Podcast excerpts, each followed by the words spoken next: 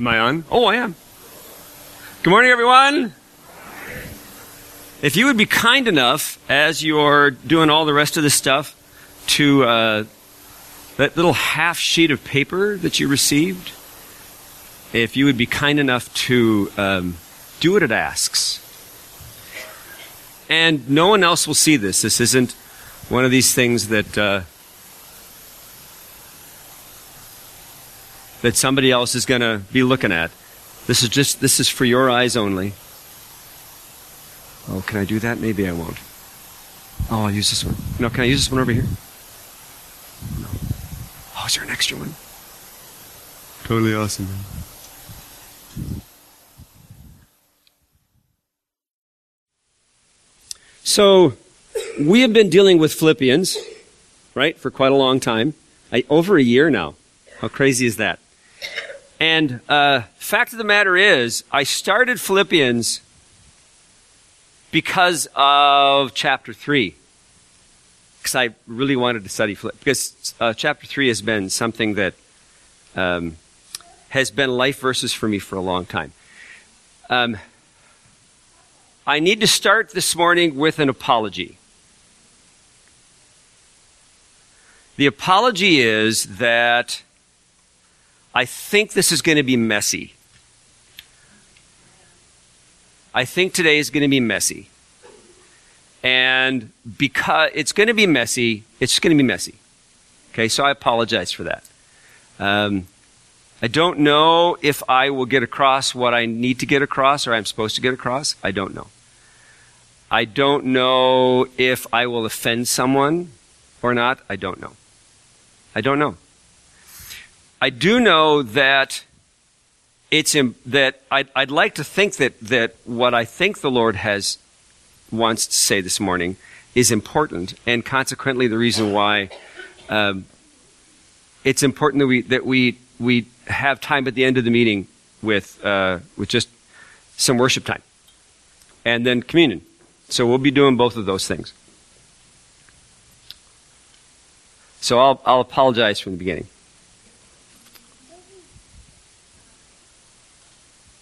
You ready?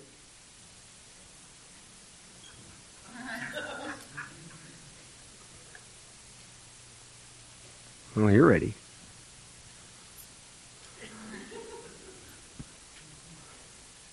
Nice.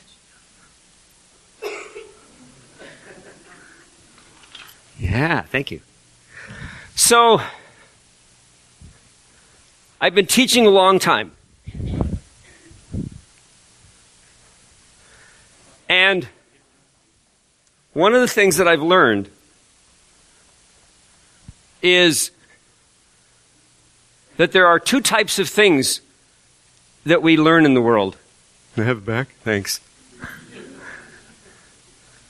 Good catch, yes. Nice. That there are some things that are taught. Look out. yeah, that's right. I use this for my students. There are some things that are, that are taught, but the important things in life are caught. They can't be taught to you. You're either there to catch it or you're not. You're either awake or like that, you're not prepared. So today, I think, is going to be one of those things. For some of you, this will be something that you won't catch. nice work. Thanks. That was exactly what I wanted. Be some things that you won't catch. Some of you will catch this, and some of you won't. And I have no idea who you are. And perhaps you have no idea who you are. I have been working on catching this stuff for decades. I have been working on catching this for decades. And the reason why it's going to be messy is because I haven't, I haven't caught it yet. At least not in the way that I want to catch it. I haven't caught it. But it is the desire of my heart, the, probably the most biggest desire of my heart to catch it, to catch this. but I know this is not something that anyone can teach me. Now, we have been aware that Pastor John has been mixing things up a little bit. Been making some changes, wanting to, wanting us to be aware of, of, of being aware of what the Holy Spirit wants us to do. And in some ways, we've succeeded, in some ways, we haven't. Um, how many of you would agree with this statement? Did I do it right? I did. The safest place is to be in the center of the will of God. You don't have to raise your hands. But make a decision on that, whether you think that that's correct. Now, if that is the truth, then when the Holy Spirit moves upon us to do something, that should not be a problem. So why is it, why is it that we have a hard time doing that? Why is it that it took one of us in our members, what, four months to come to the place of being willing to do what he felt the Holy Spirit was speaking him to do? And of course, I'm talking about Tom, who had, who presented his song yesterday, and it was about what? Do you remember what it was, or last week, remember what it was about? Comfort zone. And in fact, here is the bridge of his song. Now, it took him, what, October of last year? That's when it's written? How long did, how long was it that the Holy Spirit placed it upon your heart to do something with this?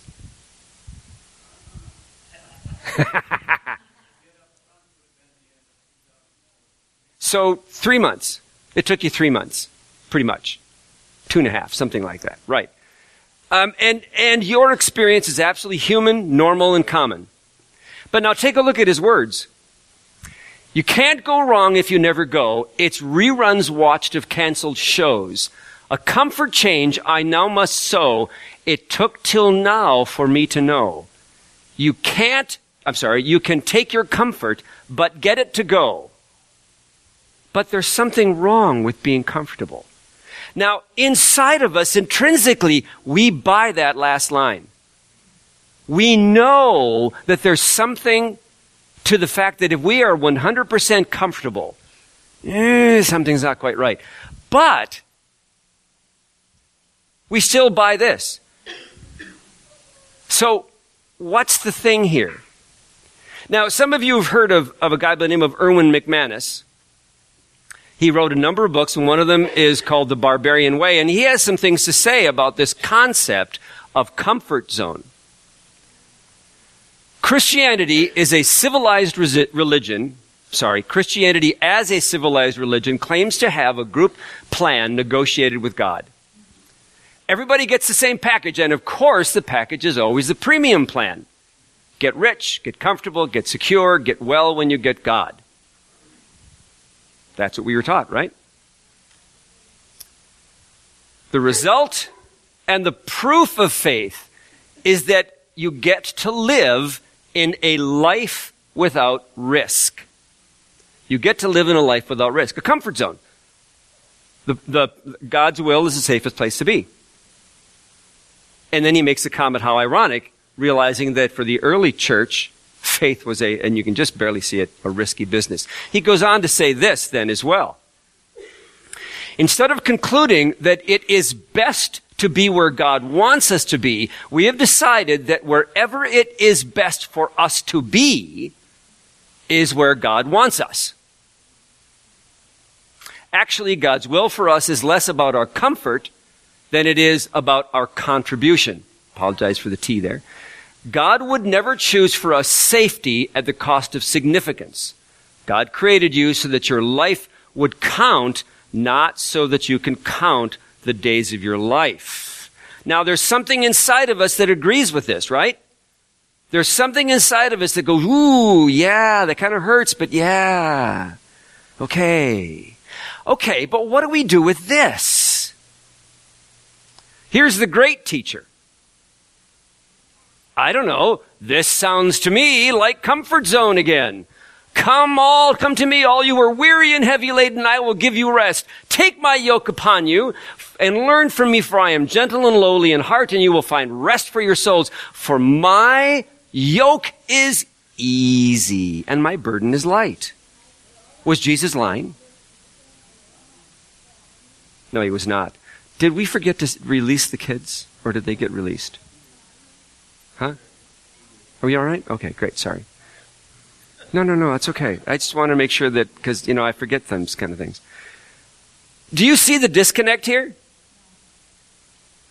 On the surface? Jesus seems to be saying comfort zone. Comfort zone. Yet Erwin and Tom might suggest to you differently. And yet that that statement, the center of God's will is the safest place to be, is comfort zone. I think we have a disconnect here. And I think this is a good disconnect that we need to deal with. I think what needs to occur is we need to redefine our definition of comfort zone. Which is very much what Tom's song is, is, is talking about, I think. It's redefining the definition of comfort zone. Now, I believe that Paul has some things to say about this in the, in the, uh, in the third chapter. So let's, let's take a look at it. So this is Philippians 3 1. Finally, my brothers, rejoice in the Lord. To write the same things to you is no trouble to me and is, and is safe for you. Look out for the dogs. Look out for the evildoers. Look out for those who mutilate the flesh. For we are the circumcision who worship by the Spirit of God and glory in Christ Jesus and put no confidence in the flesh. Though I myself have reasons for confidence in the flesh also. If anyone else thinks he has reasons for confidence in the flesh, I have more. Circumcised on the eighth day, people of Israel, tribe of Benjamin, Hebrew of Hebrews, as to the law of Pharisee, as to the zeal, persecutor of the church, as to righteousness under the law, blameless. Well, what's the first thing he says? What's the first thing he says up there? Finally rejoice in the Lord. Finally, brothers, like he's going to finish. Which is awesome. I love it. He didn't know what was going on either. Finally, brothers, rejoice in the Lord.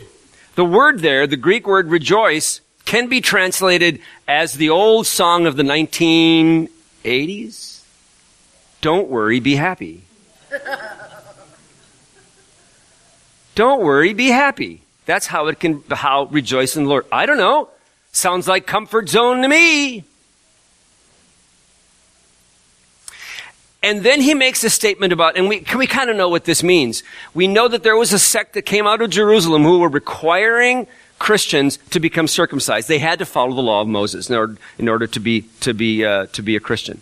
And he was very much set against this. And he wrote this numerous times in his letters. He called them mutilators of the flesh. And they felt that they had important things. They felt that they had, they, they were making this point that you needed to have in the flesh some, some legitimacy, some significance.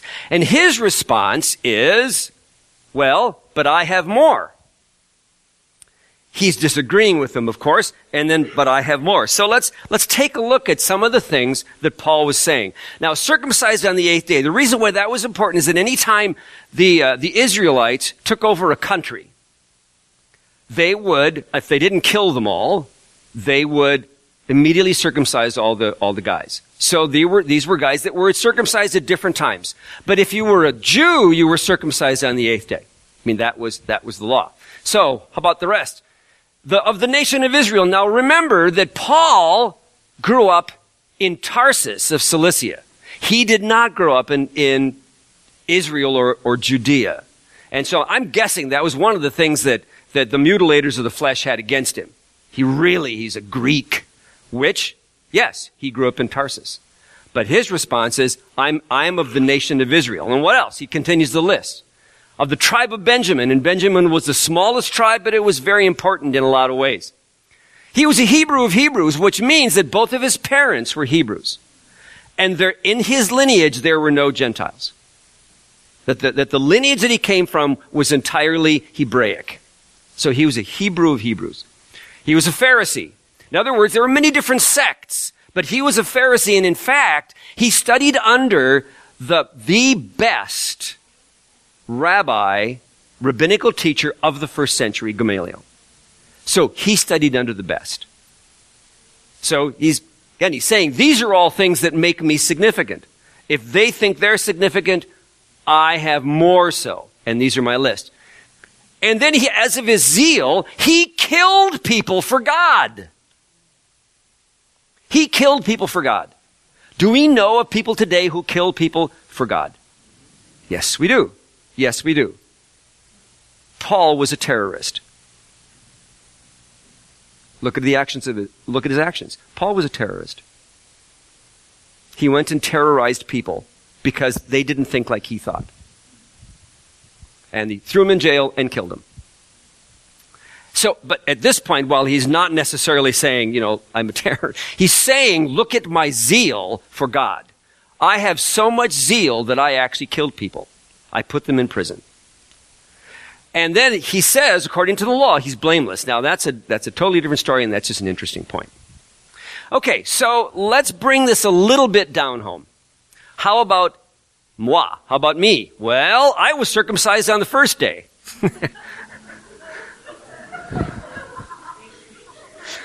of course, all of us were, right? Guys. because that's what our, that's what our society does, right? That's what our society does. But see, it's kind of a similar thing. All right, so I'm a teacher. That's one of the things that I do. I'm a teacher. You notice how Paul's how Paul's rules kind of went down this way. His, his significances started big and they went down and down and down and down and down until he said, I am blameless. Can all the rest of them say that they're blameless? So it was kind of one of these things or one of these things, depending which direction you're going. So I'm kind of doing the same in, in a kind of a joking manner, but I'm doing the same. So, not only am I a teacher, but I'm an orchestra teacher, and there are fewer orchestra teachers than there are teachers. And I have been building orchestra, orchestra programs for 39 years. I have done the same thing my entire life. I've kept the same, the same gig, different buildings, different school districts, but I've done it all of my life, and I, and I, I know what I'm doing. Um, I'm highly respected by my colleagues and my students. I've received two of the highest awards that can be given to Minnesota music teachers, and I've received the highest award given to a Stillwater district teacher. And my beloved wife response to that is, yes, that and a buck and a half will get you a cup of coffee. Which is absolutely true. So, so, but something happened to Paul now after he made this list of things. So let's continue. But whatever gain I had, I counted as loss for the sake of Christ. Indeed, I count everything as loss because of the surpassing worth of knowing Christ Jesus my Lord.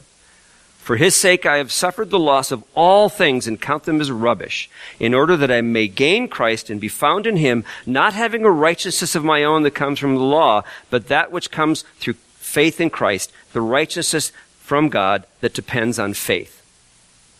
Now, this is the beginning of some of my life verses. You guys know what life verses are?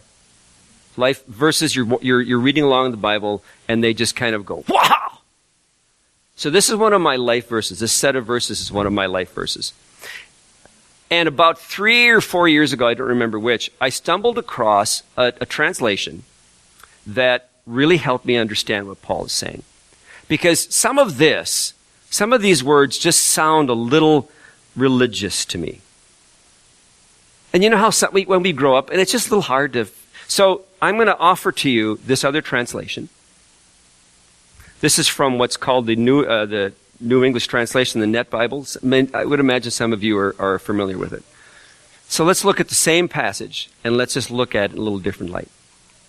But these assets I have come to regard as liability. Because of Christ. More than that, I now regard all things as liabilities compared to the far greater value of knowing Christ Jesus my Lord, for whom I have suffered the loss of all things. Indeed, I regard them as dung.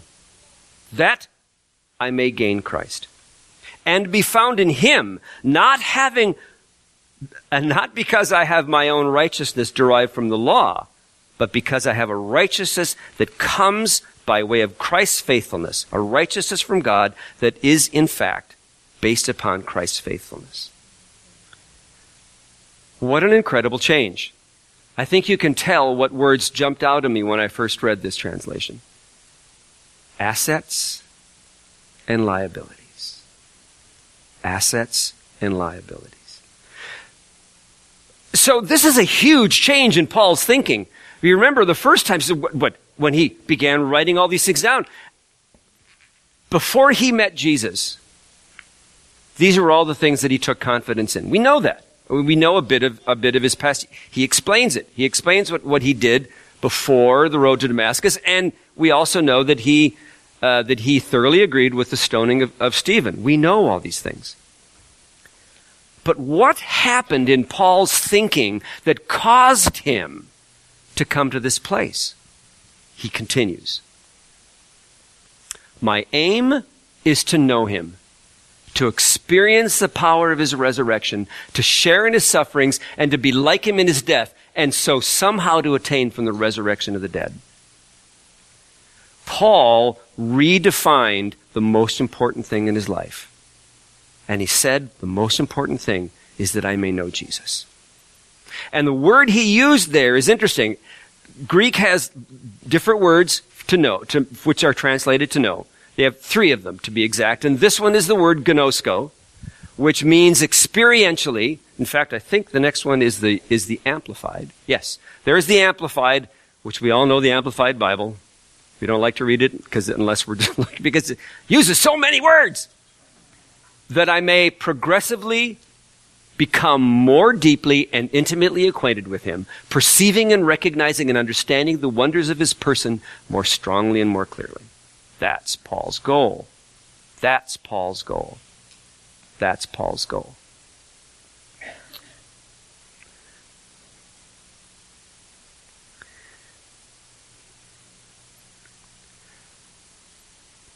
To experience his sufferings, the fellowship of his sufferings. The word, the word translated fellowship of his sufferings. In this translation, uh, share, experience, I'm sorry, to share in his sufferings. If I'm not mistaken, I could be wrong, forgive me. I, I believe it's, it is the word koinonia, which is also translated communion. To have communion with his sufferings. I don't know. Doesn't sound like comfort zone to me. But Paul is saying, this is my comfort zone. This is, this is what I want to do. This is what I want to be. To share in his sufferings. To be like him in his death? What the heck? Paul, you're a wackadoodle. But because I think he saw something that's hard to translate, and it's that very end thing, that I may somehow attain to the resurrection from the dead. When I first read this, years and years and years and years ago, I just figured, well, that's going to heaven. And then I read it in the Amplified. And I think Paul's onto something. Here's the Amplified that I may attain to the spiritual and moral resurrection that lifts me out from among the dead, even while in the body. I don't think Paul is talking about life after death. It literally, the literal is something like from out among the dead or from out of the dead. So Paul saw something here. Paul saw that there was something that he could attain to that was magnificent and far beyond anybody else's ideas or concepts. And it had to do with the life currently, not his life after death, but his life currently. And he saw the only way to do this was to know Jesus.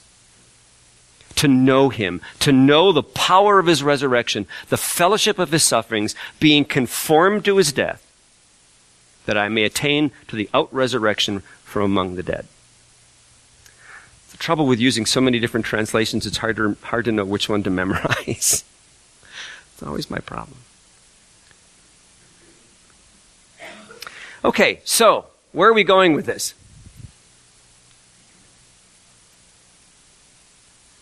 This is something I believe that's caught, not taught. There's not much I can do. There's not much any teacher can do. This is something that's caught, not taught. Paul is saying something to us. And I think for us, it's going to get a little dicey.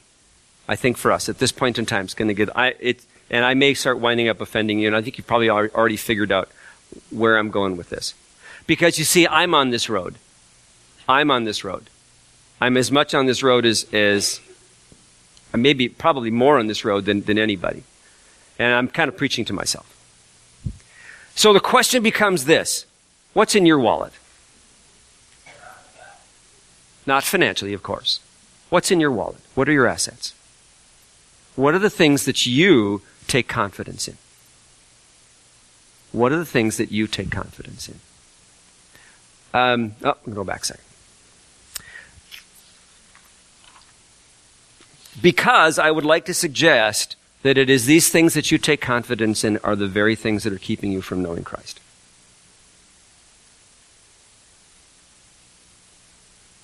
I know that is true for me. The very things that I take confidence in, that list of things, along with many others, those are the things that keep me from knowing Jesus. They're the things that keep me from knowing Jesus. And uh, there, were, there are two times in the scriptures that I'm aware of that Paul, in my opinion, is offensive. That Paul, in my opinion, is inappropriate for Bible talk. One of them is when he, when he talks about the mutilators of the flesh and he suggests that they go all the way. Think about what that means. Guys, ooh. Right? These are the ones that are requiring people to be circumcised. And his response, I just wish they went the whole way. And here's the second place that, that I think Paul is actually perhaps being a bit offensive. Because the reason, the word that he uses, that he translate, that is translated rubbish or refuse in some of our nicer translations, is in fact the word skybalon. And it means excrement the excrement of animals. It is the first century Koine Greek word for shh. And Paul used it intent, in, in strategically, intensely, in, in, on purpose. What's the word I'm trying to think of? He used it on purpose. He wanted to shock the Philippians. He used it for shock value because he wanted them to understand how he considered his assets. He considered them as excrement, fecal matter, the stuff you leave in the toilet every day. That's what he considered his strengths, his assets to be. And if Paul has to do it, guess who else has to do it?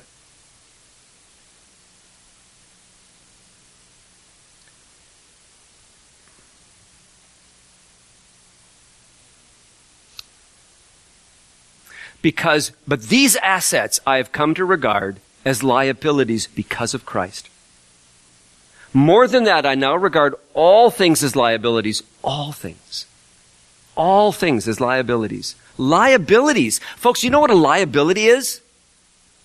You have car insurance, right? And you have liability levels, right? And you want to make sure your liability level is higher than the accident that you just caused. Because if you just caused an accident of $75,000 and you only have a liability level of $60,000, you're going to have to spend $15,000 of your own money to take care of that problem. So you make sure you have a high enough liability so that when you have an accident, when you hurt somebody else, when your actions harm somebody else, you've got somebody's bigger pockets than you will take care of your problem your liability. That's what a liability is. A liability is something that makes us less valuable. It makes us something that is distasteful or problematic or an issue or less than who we want to be or costly. That's a liability. And Paul is saying all the things that he considered as assets, he now considers as liability. Liabilities compared to the greater value of knowing Christ Jesus, my Lord.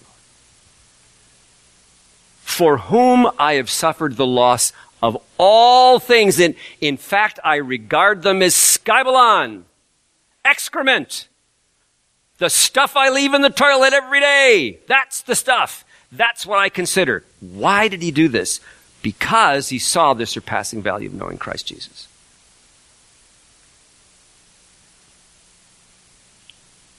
You see, our problem, well, where am I going? Yep, okay. So we can't gain. That would be my suggestion. That unless we consider and until we consider our liabilities, our assets liabilities, unless we consider them skybalon, we're going to have a hard time gaining Christ. Now, when I showed these, these, uh, these notes to my beloved wife, she said, "Now, what? He's going to make people feel bad." well, you, you, you, can be you can be confident to know that, that she did sign off on the on the notes in their their their, their final form. So, but this isn't intended to be a, a, a beat you down situation. This isn't intended for that. But it is intended to for us to reconsider and redefine our comfort zone and recognize what our flesh produces. And in fact, our flesh produces skybalon in many different ways. So,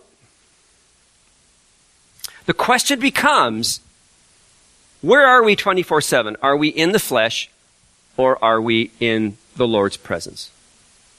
And that, I think, is part of the reason why we have a hard time hearing the voice of the Lord and doing what He asks us to do because we're, we're not committed to being in His presence 24 7.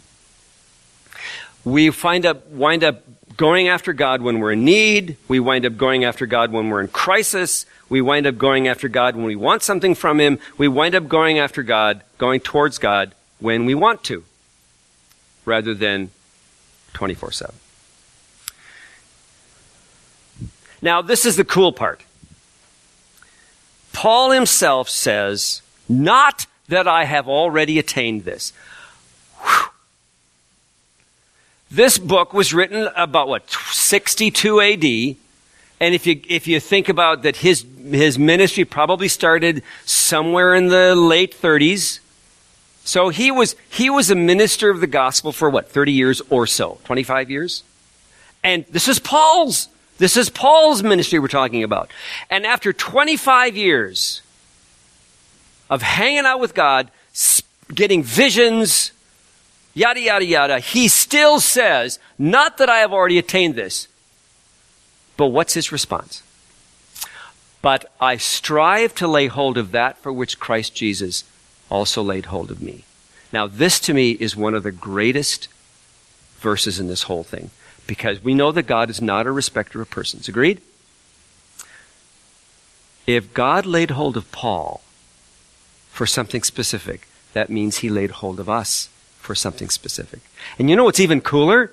25 years, 25 years of ministry, and Paul still said, I strive to lay hold of that for which Christ Jesus laid hold of me. And then he said, brothers, I, I do not consider myself having attained this. Oh my word, this is amazing. Can anybody agree? Can anyone relate to Paul in this situation?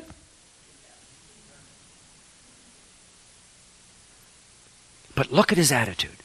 Look at his attitude. I strive to lay hold of that for which Christ Jesus has laid hold of me. I know it's there, and I'm going to go for it. That is the most important thing. I'm going to reach for it. I'm going to press on for it. I'm not going to let anything get in my way.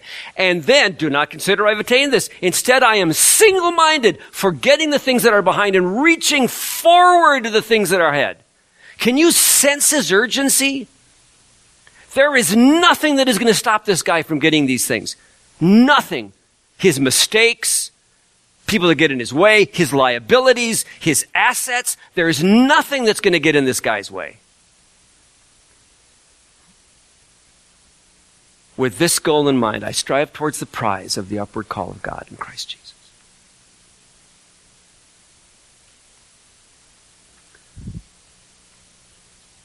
I don't have that attitude, but man, I want it. I want it. I want it. I want it. I want I don't want anything else more than that. I don't want anything else more than that. I want this. Here's the cool part. That was almost 2,000 years ago. And for 2,000 years, we've had normal human beings that have had the same attitude and the same desire. So the question becomes what would these people say about the same issue? You recognize some of these names, and more besides, I'm sure. Augustine, Madame Jean Guyon, Brother Lawrence, Andrew Murray, Thomas à Kempis, Frank Laubach, St. John of the Cross, George Mueller, Dietrich Bonhoeffer, Jean Edwards, Julian of Norwich, St. Teresa of Avila, Richard J. Foster, A.W. Tozer, Thomas Merton. Keep the list going. These are people who had the same feeling as Paul, the same desire to know him and the power of his resurrection and the fellowship of his suffering, being conformed to his death, that I may attain to the resurrection from out among the dead. Oops, go back. So I would think that their response to the whole concept of redefining comfort zone and is this possible would be yes. Yes. But their response, I think, it was going to cost you something. And what it is, is going to cost you your assets. Now, uh, one of my favorite ones, at least recently, has been Andrew Murray. I really like Andrew Murray. Anybody know Andrew Murray? Few of you do? one?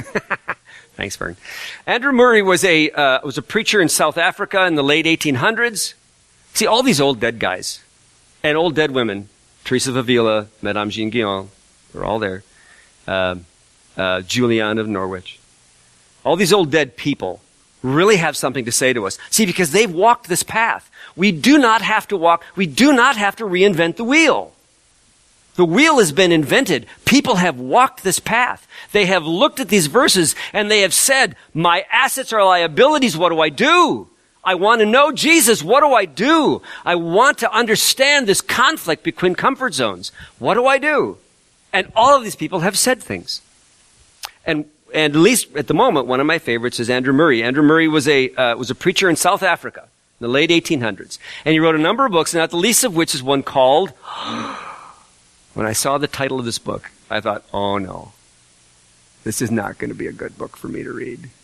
But I started reading it anyway. The title was absolute surrender. Absolute surrender. Great book. Great book.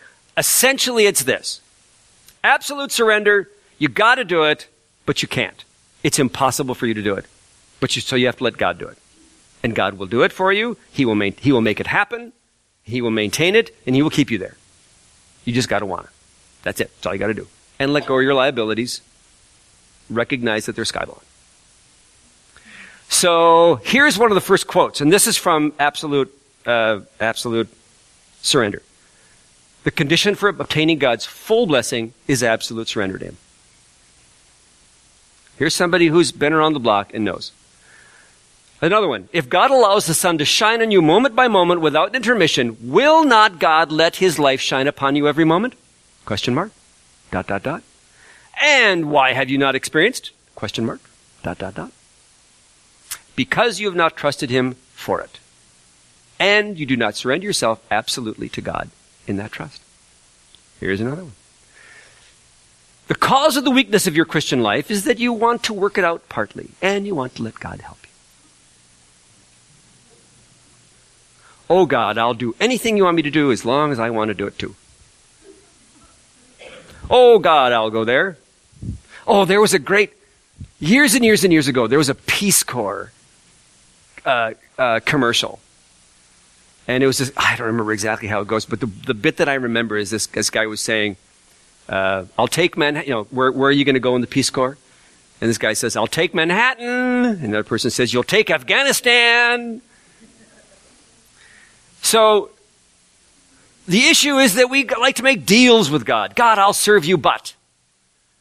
God, let me say goodbye to my parents. Or let me bury my father. Or let me do this. Or let me do that. And of course, Jesus' response was, ain't gonna cut it. You follow me or not. Period. There is no gray. Black and white. You follow me. Period. Do what I ask you to do. Obedience is the key. You must uh, and that cannot be. You must come to be utterly helpless. You must come to be utterly helpless. To let God work, and God will work gloriously. Here's another one. If I am something, then God is not everything. But when I become nothing, God can become all. And the everlasting God in Christ can reveal himself fully. And that is the higher life. We need to become nothing. Here's another one of my favorites. You know, I'm so looking forward to meeting these guys. But this next guy, I'm really, this guy, next guy's book is just, it's on my, it's on my stand uh, where, where I, I hang out with the Lord and I, it's one of those books you start and you go through it and you go through it and you start and you know it takes you a year to read and you go back and you read it again and you go back and read it again and back because there's just so much there's so much and it's good old brother lawrence practicing the presence of god. Anybody know that book? I mean, really it's you can you can get this on a pdf it's free. It's a it's a gutenberg document. Every single one of you need on, if, if there's one book, if there's one book on this subject that I would encourage you to, to get, it's Brother Lawrence's Practicing the Presence of God. Because here's a, he's just a guy. He's just a guy. And in fact, he's a clumsy guy. He started out trying to be a footman and he just kept making mistakes and breaking things. And it's in the 1700s. And, and then, and then he spends 10 years, he decides to go in, he decides to become a monk, and he spends 10 years of just trying to be a monk, and it's not working, and he feels bad about it, and, and then all of a sudden one day he just kind of just let it all go. And decided he was just gonna follow Jesus. He was just gonna love Jesus. That was it. He just, I'm just gonna love you, Lord. And if that's enough, great. If it's not enough, eh, Literally, that was his mentality. He didn't know for sure if it was going to get him salvation. Towards the end of his life, he figured it out. But in the middle of the process, he really didn't know if just loving Jesus was going to be enough to get him saved. He just decided, you know, that's what makes sense to me. I'm just going to do it. I'm just going to love Jesus. And so, it's a series of letters that he, a series of letters and conversations. It's, it's just great. But this is one. This is a great statement. Our only business is to love and delight in God. That's our only business. That's it. We have no other business in the universe but to love and delight in God. So here's another one. Now, this is by Frank Laubach. He wrote a book in the 1930s. He was a, he was a missionary. He wrote a book in the 1930s entitled uh, Letters from a Modern Mystic. And these are letters he wrote to his dad, and obviously, there's not all, not all there's in the book, but this is one of the quotes. And I, and I, I have, I have this one. My beloved wife can attest to this, wherever she is. I have this one pasted on my, on my wall in my study, so I can see it often. And this just says so much. We've got to saturate ourselves with the rainbows and the sunset marvels in order to radiate them.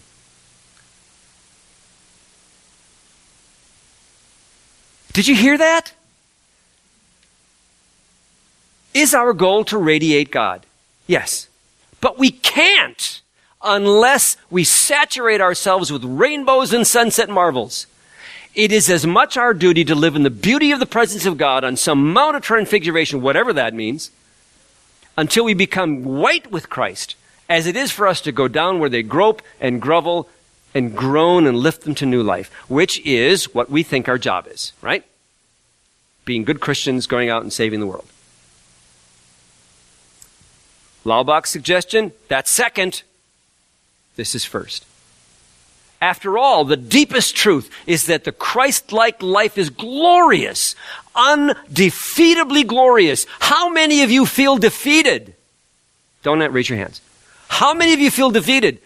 That's not the life that Christ has intended you to have. Because the Christ, he was a missionary for many years, and, and he's well known for other things as well is glorious, undefeatably glorious. There is no defeat unless one loses God, and then all is defeat. Though it be housed in castles and buried in fortunes, which is the word you can't see.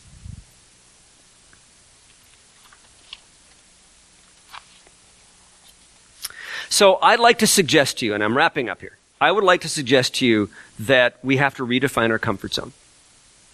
And we have to make the decision of what is important in life. And I'm going to make the decision that to know Him, the power of His resurrection, the fellowship of His suffering, being conformed to His death, that I may obtain to the resurrection from out among the dead while still in the body, that's a pretty good goal.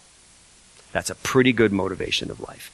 And if it isn't, you're going to miss some of the blessings of being a believer. Knowing the love of Jesus is pretty cool. John, for, uh, the, the apostle John said, I think it's in 1 John 4, uh, he said, we love because he first loved us. You've heard that before? How cool is that? What does that allow you to do?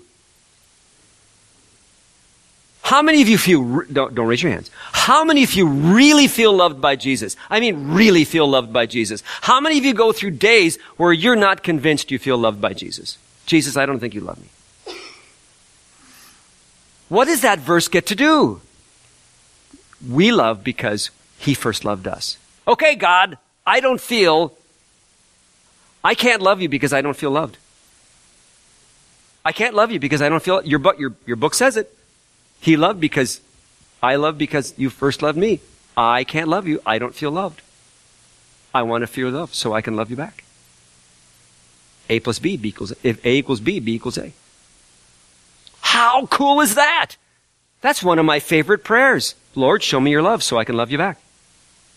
Lord, let me experience your love so I can love you back. Is that a motivation of life? Absolutely.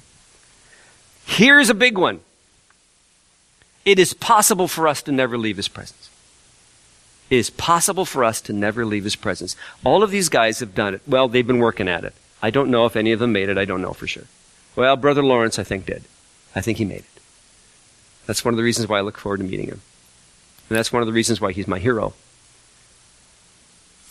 There are 2,000 years of human beings who say that it's possible. So the conclusion is our new comfort zone needs to be no flesh, all Jesus, all kingdom. How do I deal with my own stuff? So we're about to go into communion and, and worship team. If you'd be kind enough to come back, thank you for so much. Um, we're gonna we're gonna spend some time in prayer in, in worship, and then we're gonna we're gonna do communion. And I'd like to suggest that this communion is as well as communion with with each other, but it's really communion with Jesus. And, and these are some questions I'd like to encourage you to ask the Lord. Are my assets in the way of knowing you? Now, for many of you, this just may not be the, I mean, you, you, you, you may be farther along the path than I am. All I know is that this is a truism for me. It's a truism for me. I know that my liabilities are, my assets are liabilities. And I work constantly and daily that the Lord would release me from that so that I could function. And I think this is part of the whole thing of a comfort zone. Because you see, when you recognize that your assets are liabilities, that means you're willing to move outside of your assets, of the things you do well, in order for yourself to experience the presence of God. That's part of it. Have you allowed God to be the safest, God's will to be the safest place? Because I think that that element is true but not for your flesh. God's will is the worst place for your flesh. The absolutely worst place because God is committed to killing your flesh. He's committed to that. And you can read gobs of, of, of I mean, that's just all across the scriptures. God is committed to killing your flesh. God is committed to becoming all in all in your life. And if you are even a little bit, He's committed to killing that. So that you can, He can be all in all in you, and you can be all in all in Him. So I think this becomes what we need to be and need to do. Is that somehow we need to find ourselves comfortable with being owned. And be owned not by ourselves, but being owned by someone far, far greater.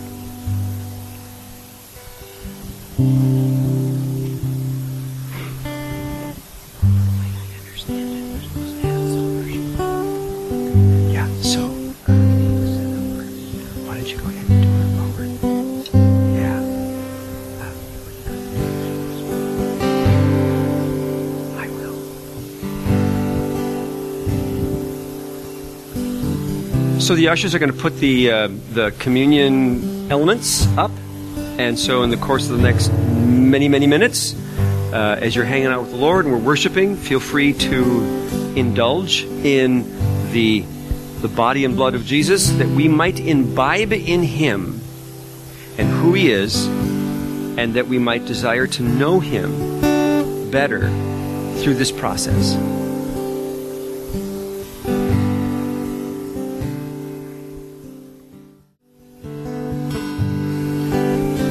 Jesus, pray that you would place within our hearts a desire to know you. We acknowledge the fact that we can't even know you. We can't even desire to know you unless you place the desire within our hearts. And I ask Jesus, you would place the desire within our hearts to know you in such a way that it is impossible for us to ignore. We, I ask, Lord Jesus, that you'd make it clear what our role is in this process, what it means to acknowledge our assets as liabilities. Lord, I don't think that means that we, that we need to get down on ourselves because it's it's just who we are and, and, and what we are. But I believe, Lord Jesus, it, it means holding them differently, seeing them differently, and being willing to be constantly out of what we would like to think is our comfort zone into what you called us to be as our comfort zone. So that we are constantly comfortable with you deciding every moment of every day that as we we walk through our lives and we're constantly faced with challenges that we we experience these challenges in your presence. And that we begin to acknowledge that you are there always to to help us in our challenges and that in that process we begin to, to really recognize that the things you've given us as strengths are really a secondary element, but that really what's primary is being in your presence and letting that affect our every second of every life. And Lord, none of us have attained this, but we desire to grab hold of that for which you have grabbed hold of us.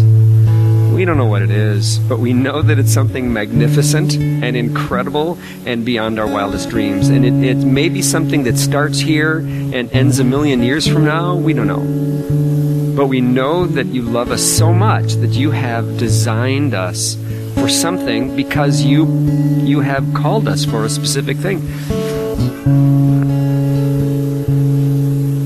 Lord, we want to be captured by the upward call in you. That's what we want to be captured by the upward call. We want to be so passionate about knowing you that everything else pales in, in, in comparison. Everything else does. And you're the only one that can do that for us, Jesus. We cannot cannot make that happen ourselves. We can't. We simply can't. We don't have the capacity to want to know you. And so we acknowledge that and we put it in your hands. We let it go. We acknowledge that, that so much of us is Skybalon and we let it go and we're we know that you will do what you want to do in our lives and there'll be times when it's uncomfortable, but they will always have the sense of comfort, of righteousness, peace, and joy in the Holy Spirit. Because that's what the kingdom of God is. And that's what you've called us to, to be a part of. You are so amazing. You are so amazing. Oh, my word. Open our eyes to see how amazing you are.